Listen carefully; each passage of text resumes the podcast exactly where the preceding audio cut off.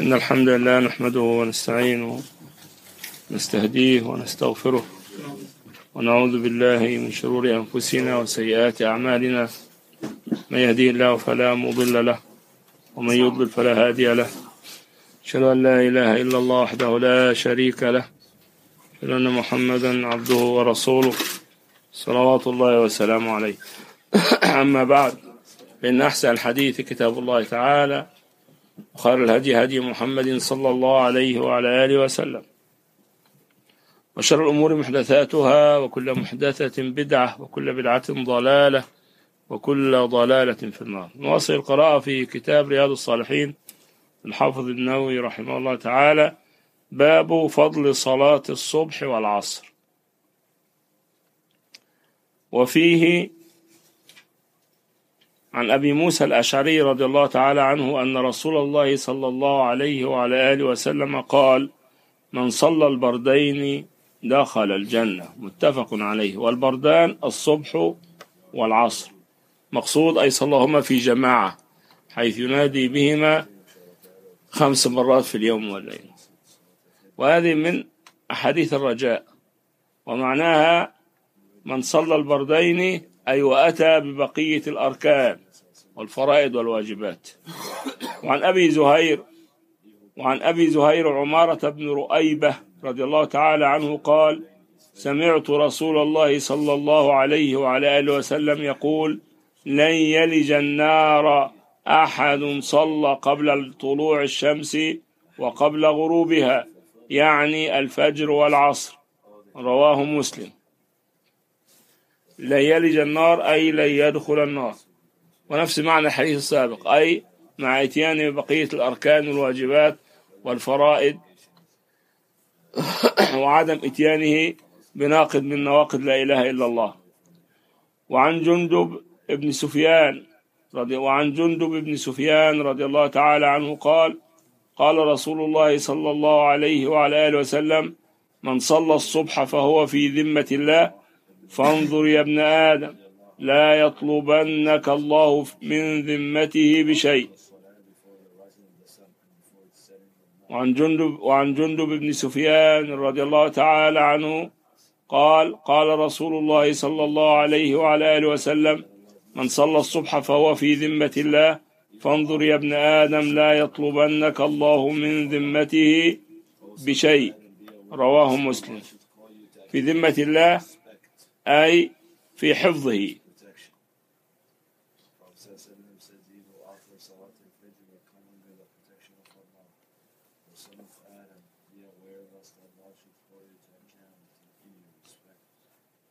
وعن أبي هريرة رضي الله تعالى عنه قال قال رسول الله صلى الله عليه وعلى آله وسلم يتعاقبون فيكم ملائكة بالليل وملائكة بالنهار. ويجتمعون في صلاة الصبح وصلاة العصر. ثم يعرج الذين باتوا فيكم فيسألهم الله وهو أعلم بهم. كيف تركتم عبادي؟ فيقولون تركناهم وهم يصلون وأتيناهم وهم يصلون. متفق عليه. قالوا في الحديث السابق من صلى الصبح فيه فهو في ذمة الله فانظر يا ابن آدم لا يطلبنك الله من ذمته بشيء أي أن من يظلم أحدا ممن صلى الصبح في جماعة فالله سبحانه وتعالى هو الذي يطلبه. لأن هذا الشخص في حفظ في كلاءة الله وحفظه. ويذكر عن عمر بن عبد العزيز رحمه الله تعالى حين كان واليا على المدينة. أظن الوليد بن عبد الملك فكان هو الوالي على المدينة فأمره بأن يضرب شخص معين. فسأله قبل أن يضربه صليت معنا الصبح؟ قال نعم صليت الصبح معكم.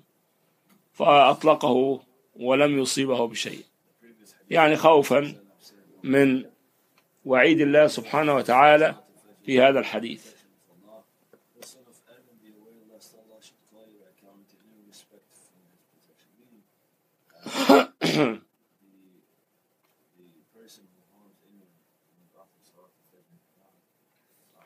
وعن جرير بن عبد الله البجلي رضي الله تعالى عنه قال كنا عند النبي صلى الله عليه وعلى آله وسلم فنظر إلى القمر ليلة البدر فقال إنكم سترون ربكم كما ترون هذا القمر لا تضامون في رؤيته. يعني لا تبذلون أو تلحقكم مشقة في رؤية هذا البدر في هذه الليلة الصافية. فإن استطعتم ألا تغلبوا على صلاة قبل طلوع الشمس وقبل غروبها فافعلوا أي صلاة الصبح وصلاة العصر. حديث متفق عليه. وفي رواية فنظر إلى القمر ليلة أربع عشر. ليلة أربع عشرة ليلة التمام. في هذا الحديث إثبات رؤية الله رؤية المؤمنين لربهم يوم القيامة. وأحاديث الرؤية أحاديث متواترة. تواتر لفظي. تفيد العلم اليقيني. وهي من عقيدة أهل السنة والجماعة. وقد أنكرها أهل البدع. من الجهمية والجعدية والمعتزلة ومن شابههم. فيخشى عليهم أن يحجبوا عن رؤية الله يوم القيامة وهو أعظم نعيم وهو الزيادة كما فسرها بها رسول الله صلى الله عليه وسلم صلى الله عليه وعلى آله وسلم الذين أحسنوا الحسنى وزيادة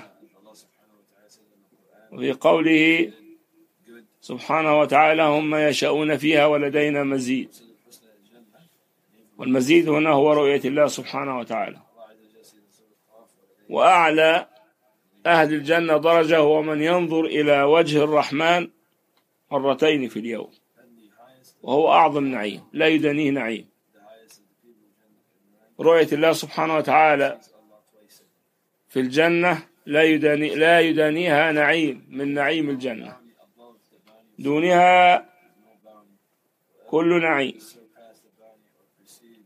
وعن بريدة ابن الحصيب السلمي رضي الله تعالى عنه قال قال رسول الله صلى الله عليه وعلى آله وسلم من ترك صلاة العصر فقد حبط عمله. رواه البخاري. أي من تركها فلم يصلها هذه واحدة. من يقول بشرط صلاة الجماعة في صحة الصلاة أي من ترك صلاة العصر في جماعة بدون عذر فقد حبط عمله. لأن بعض العلماء يقولون أن صلاة الجماعة شرط في صحة الصلاة. لقوله صلى الله عليه وسلم من سمع النداء فلم يلبي فلا صلاة له إلا من عذر أو كما قال رسول الله صلى الله عليه وعلى آله وسلم.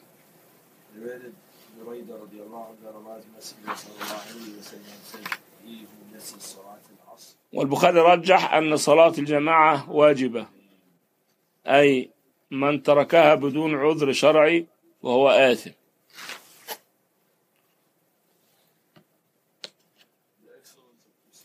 باب فضل المشي إلى المساجد. وعن أبي هريرة رضي الله تعالى عنه أن النبي صلى الله عليه وعلى آله وسلم قال من غدا إلى المسجد أو راح أعد الله له في الجنة نزلا كلما غدا أو راح. متفق عليه. والنزل هو ما يعاد ما يهيأ للضيف من كرامة عند قدومه. وعن أبي هريرة رضي الله متفق عليه. وعن أبي وعن أبي هريرة رضي الله تع... وعن أبي هريرة رضي الله تعالى عنه أن النبي صلى الله عليه وعلى آله وسلم قال من غدا إلى المسجد أو راح أعد الله له في الجنة نزلا كلما غدا أو راح. متفق عليه. وعن أبي هريرة رضي الله تعالى عنه أن النبي صلى الله عليه وعلى آله وسلم قال من تطهر في بيته. ثم مضى إلى بيت من بيوت الله ليقضي فريضة من فرائض الله. كانت خطواته إحداها تحط خطيئة والأخرى ترفع درجة. رواه مسلم. وعن أبي بن كعب رضي الله تعالى عنه قال كان رجل من الأنصار لا أعلم أحدا أبعد من المسجد منه. وكانت لا تخطئه صلاة أي لا تفوته صلاة. فقيل له لو اشتريت حمارا لتركبه في الظلماء وفي الرمضاء يعني الرمضاء اللي هي شدة الحرارة في النهار. قال ما يسرني أن منزلي إلى جنب المسجد. إني أريد أن يكتب لي ممشاي إلى المسجد ورجوعي إذا رجعت إلى أهلي. فقال رسول الله صلى الله عليه وعلى آله وسلم قد جمع الله لك ذلك كله. رواه مسلم. وعن جابر بن عبد الله رضي الله تعالى عنهما قال خلت البقاع حول المسجد فأراد بنو سلمة فأراد بنو سلمة أن ينتقلوا قرب المسجد. فبلغ ذلك النبي صلى الله عليه وعلى آله وسلم. فقال لهم بلغني أنكم تريدون أن تنتقلوا قرب المسجد. قالوا نعم يا رسول الله قد أردنا ذلك. فقال بني سلمة دياركم تكتب آثاركم دياركم تكتب آثاركم فقالوا ما يسرنا أن كنا تحولنا. رواه مسلم. ورواه البخاري معناه من رواية أنس بن مالك رضي الله تعالى عنه.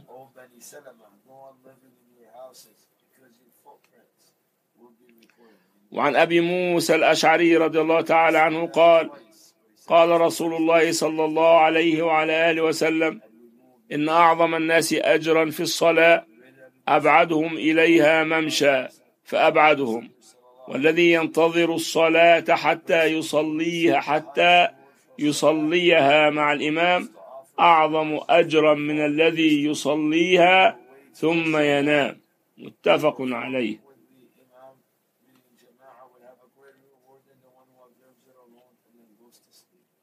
وعن بريدة بن الحصيب رضي الله تعالى عنه قال عن النبي صلى الله عليه وعلى آله وسلم. بشر المشائين في الظلم إلى المساجد بالنور التام يوم القيامة. رواه أبو داود الترمذي وهذا الجزاء من جنس العمل. لما مشى في الظلماء إلى المسجد رزق الله سبحانه وتعالى النور التام يوم القيامة. نور في العرصات ونور على الصراط حتى يجيزه ويدخل الجنة. وعن أبي هريرة رضي الله تعالى عنه أن رسول الله صلى الله عليه وعلى آله وسلم قال ألا أدلكم على ما يمحو الله به الخطايا ويرفع به الدرجات؟ قالوا بلى يا رسول الله. قال إسباغ الوضوء على المكاره وكثرة الخطى إلى المساجد وانتظار الصلاة بعد الصلاة فذلكم الرباط فذلكم الرباط. رواه مسلم. الرسول صلى الله عليه وسلم شبه انتظار الصلاة بالرباط بعد الصلاة بالرباط في سبيل الله. أي كأن أجر الذي ينتظر الصلاة بعد الصلاة كأجر المجاهد في سبيل الله. والله سبحانه وتعالى. قوله إسباغ الوضوء على المكاره أي إسباغ الوضوء إتمامه وإكماله حتى في حال أو في الليلة في في اليوم البارد أو الشاتي. والله سبحانه وتعالى أعلم. وعن أبي سعيد الخدري رضي الله تعالى عنه وهو سعد بن مالك بن سنان رضي الله تعالى عنهما وأبوه من شهداء أحد. وعن أبي سعيد الخدري رضي الله تعالى عنه عن النبي صلى الله عليه وعلى آله وسلم قال إذا رأيتم الرجل يعتاد المساجد فاشهدوا له بالإيمان. قال الله عز وجل إنما يعمر مساجد الله من آمن بالله واليوم الآخر. الآية رواه الترمذي. وقال حديث حسن. سند فيه ضعف ولكن المعنى صحيح وتشهد له الآية إنما يعمر مساجد الله من آمن بالله واليوم الآخر.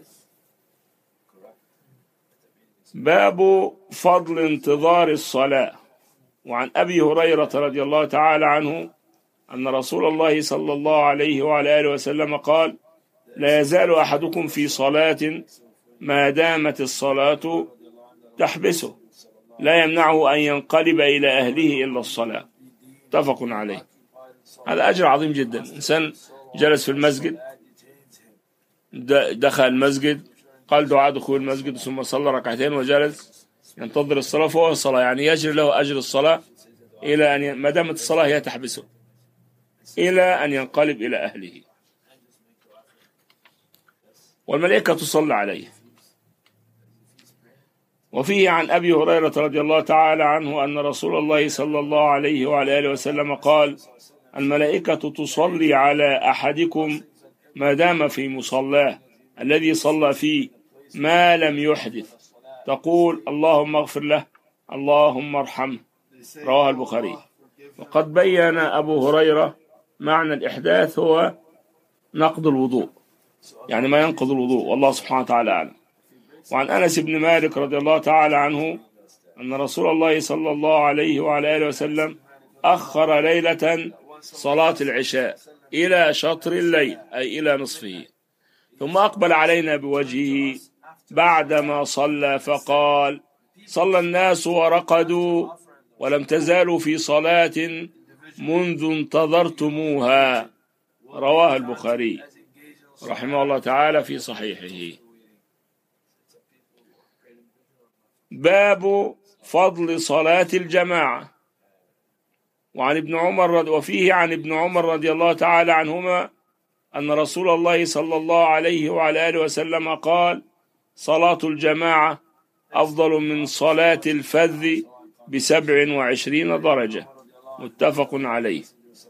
وعن أبي هريرة رضي الله تعالى عنه قال قال رسول الله صلى الله عليه وعلى آله وسلم صلاة الرجل في جماعة تضعف على صلاته في بيته وفي سوقه خمسا وعشرين ضعفا. وذلك أنه إذا توضأ فأحسن الوضوء ثم خرج إلى المسجد لا يخرجه إلا الصلاة. لم يحط لم يحط خطوة خطوة إلا رفعت بها درجة إلا رفعت له إلا رفعت له بها درجة. وحطت عنه بها خطيئة. فإذا صلى لم تزل الملائكة تصلي عليه ما دام في مصلاه ما لم يحدث. تقول اللهم صل عليه اللهم ارحمه. ولا يزال في صلاة ما انتظر الصلاة. متفق عليه. وهذا لفظ البخاري. وعن أبي هريرة رضي الله تعالى عنه قال أتى النبي صلى الله عليه وعلى آله وسلم رجل أعمى. قال هو ابن أم مكتوم. فقال يا رسول الله ليس لي قائد يقودني إلى المسجد. فسأل رسول الله صلى الله عليه وعلى آله وسلم أن يرخص له أن يرخص له فيصلي في بيته. فرخص له. فلما ولى دعاه فقال له هل تسمع النداء بالصلاة؟ قال نعم. قال فأجب. رواه مسلم. فهذا النبي صلى الله عليه وسلم لم يعذر. الرجل الأعمى الذي ليس له قائد بأن يصلي في بيته. فكل إنسان ينظر ويقيس نفسه على هذا الرجل. وعن عبد الله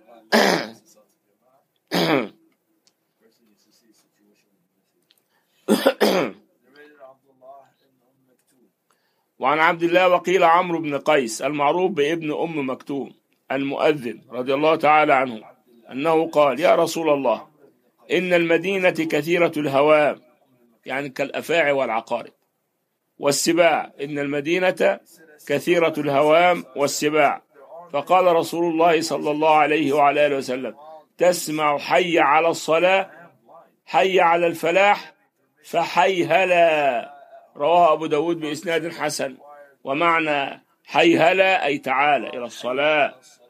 وعن أبي هريرة رضي الله تعالى عنه أن رسول الله صلى الله عليه وعلى آله وسلم قال والذي نفسي بيده لقد هممت أن آمر بحطب فيحتطب ثم آمر بالصلاة فيؤذن لها ثم آمر رجلا فيؤم الناس ثم أخالف إلى رجال فأحرق عليهم بيوتهم. متفق عليه. أي يخالف إلى رجال تخلفوا عن صلاة الجماعة فيحرق عليهم بيوتهم. ولم يمنعهم من ذلك إلا وجود النساء والذرية في البيوت. ولكن البخاري صدر باب وجوب صلاة الجماعة بهذا الحديث. وقد أتى بالحكم بدون لبس. باب وجوب صلاة الجماعة. وعن ابن مسعود رضي الله تعالى عنه قال من سره أن يلقى الله تعالى غدا مسلما فليحافظ على هؤلاء الصلوات حيث ينادى بهن. فإن الله شرع شرع لنبيكم صلى الله عليه وعلى آله وسلم سنن الهدى وإنهن من سنن الهدى. ولو أنكم صليتم في بيوتكم كما يصلي هذا المتخلف في بيته لتركتم سنة نبيكم. ولو تركتم سنة نبيكم لضللتم. ولقد رأيتنا وما يتخلف عنها أي عن صلاة الجماعة. ولقد رأيتنا وما يتخلف عنها إلا منافق معلوم النفاق. ولقد كان الرجل يؤتى به يهادى بين الرجلين أي يتمايل بين الرجلين من شدة المرض وشدة الضعف. ولقد رأيتنا وما يتخلف عنها إلا منافق معلوم النفاق. ولقد كان الرجل يؤتى به يهادى بين الرجلين حتى يقام في الصف. رواه مسلم. وفي رواية لمسلم أيضا قال إن رسول الله صلى الله عليه وعلى آله وسلم علمنا سنن الهدى وإن من سنن الهدى الصلاة الصلاة وإن من سنن الهدى الصلاة في المسجد الذي يؤذن فيه. هذا حديث عظيم جدا. وفيه أن ابن مسعود والله أعلم كان يرى أن صلاة الجماعة شرطا لقوله من سره أن يلقى الله تعالى غدا مسلما فليحافظ على هؤلاء الصلوات حيث ينادى بهن.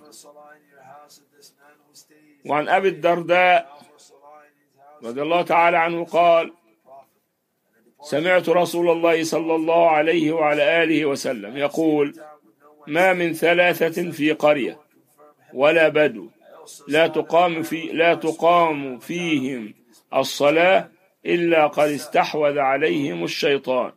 فعليكم بالجماعة فإنما يأكل الذئب من الغنم القاصية. رواه أبو داود بإسناد حسن. باب الحث على حضور الجماعة في صلاتي الصبح والعشاء. وفيه عن عثمان بن عفان رضي الله تعالى عنه قال سمعت رسول الله صلى الله عليه وعلى آله وسلم يقول من صلى العشاء في جماعة فكأنما قام نصف الليل ومن صلى الصبح في جماعة فكأنما صلى الليل كله. رواه مسلم. وفي رواية الترمذي عن عثمان بن عفان رضي الله تعالى عنه قال قال رسول الله صلى الله عليه وعلى آله وسلم من شهد العشاء في جماعة كان له قيام نصف الليلة ومن شهد العشاء والفجر في جماعة كان له كقيام ليلة. قال الترمذي هذا حديث حسن صحيح. وعن أبي هريرة رضي الله تعالى عنه أن رسول الله صلى الله عليه وعلى آله وسلم قال ولو ولو يعلمون ما في العتمة والصبح أي ما في صلاة العشاء والصبح ولو يعلمون ما في العتمة والصبح لأتوهما ولو حبوا. متفق عليه. وعن أبي هريرة رضي الله تعالى عنه قال قال رسول الله صلى الله عليه وعلى آله وسلم ليس صلاة أثقل على المنافقين من صلاة الفجر والعشاء. ولو ولو يعلمون ما فيهما أي من الخير لأتوهما ولو حبوا. متفق عليه. يقول ابن حجر رحمه الله تعالى في شرح هذا الحديث يقول لأن صلاة الظهر والعصر في العادة أكثر الناس منتشرون في الأرض طلبا للرزق. فقد يحضر وقت الصلاة وهو بعيد عن المسجد فلا يستطيع أن يصلي جماعة وما عذر. طلب الرزق له ولأهله. وصلاة المغرب عادة تصادف رجوع الناس إلى بيوتهم. فإما مفطر يريد أن يتناول العشاء وإما صائم يريد أن يفطر. فهناك أعذار تمنع حضور من هذه الصلوات أعذار شرعية. أما الفجر والعشاء في العادة لا يمنع حضور هذه الصلوات إلا الكسل والعياذ بالله والزهد في الأجر من الله سبحانه وتعالى. وهذه من علامات المنافقين. من علامات المنافقين إن هم لا يأتون الصلاة إلا ها؟ إلا وهم كسالى. فالإنسان لما يجد نفسه عنده كسل عند الطاعة يستغفر الله سبحانه وتعالى ويتوب إليه. من هذا الأمر. والنبي صلى الله عليه وسلم كان يستعيذ اللهم إنا نعوذ بك من العجز والكسل. فالكسل في الطاعة علامة غير طيبة. كل إنسان إذا وجد هذا في نفسه الكسل عند الصلاة أو عند فعل الطاعات يكون كسول ها؟ ثقيل. وعند فعل المعاصي سريع. فهذه علامات غير طيبة. المؤمن يكون سريع في حال الطاعات بطيء عند المعاصي ها؟ ففي الطاعات مثل الصلاة والإنفاق والصوم هو يسارع في الخيرات. أما المعاصي فهو بطيء فيها وإن وقع فيها يستغفر الله سبحانه وتعالى ويتوب إليه من قريب. أقول قولي هذا وأستغفر الله سبحانه وتعالى ولكم. واستغفروه ويغفر لكم. سبحانك اللهم وبحمدك. أشهد أن لا إله إلا أنت. أستغفرك وأتوب إليك عليكم السلام ورحمة الله وبركاته. عليكم السلام ورحمة الله وبركاته.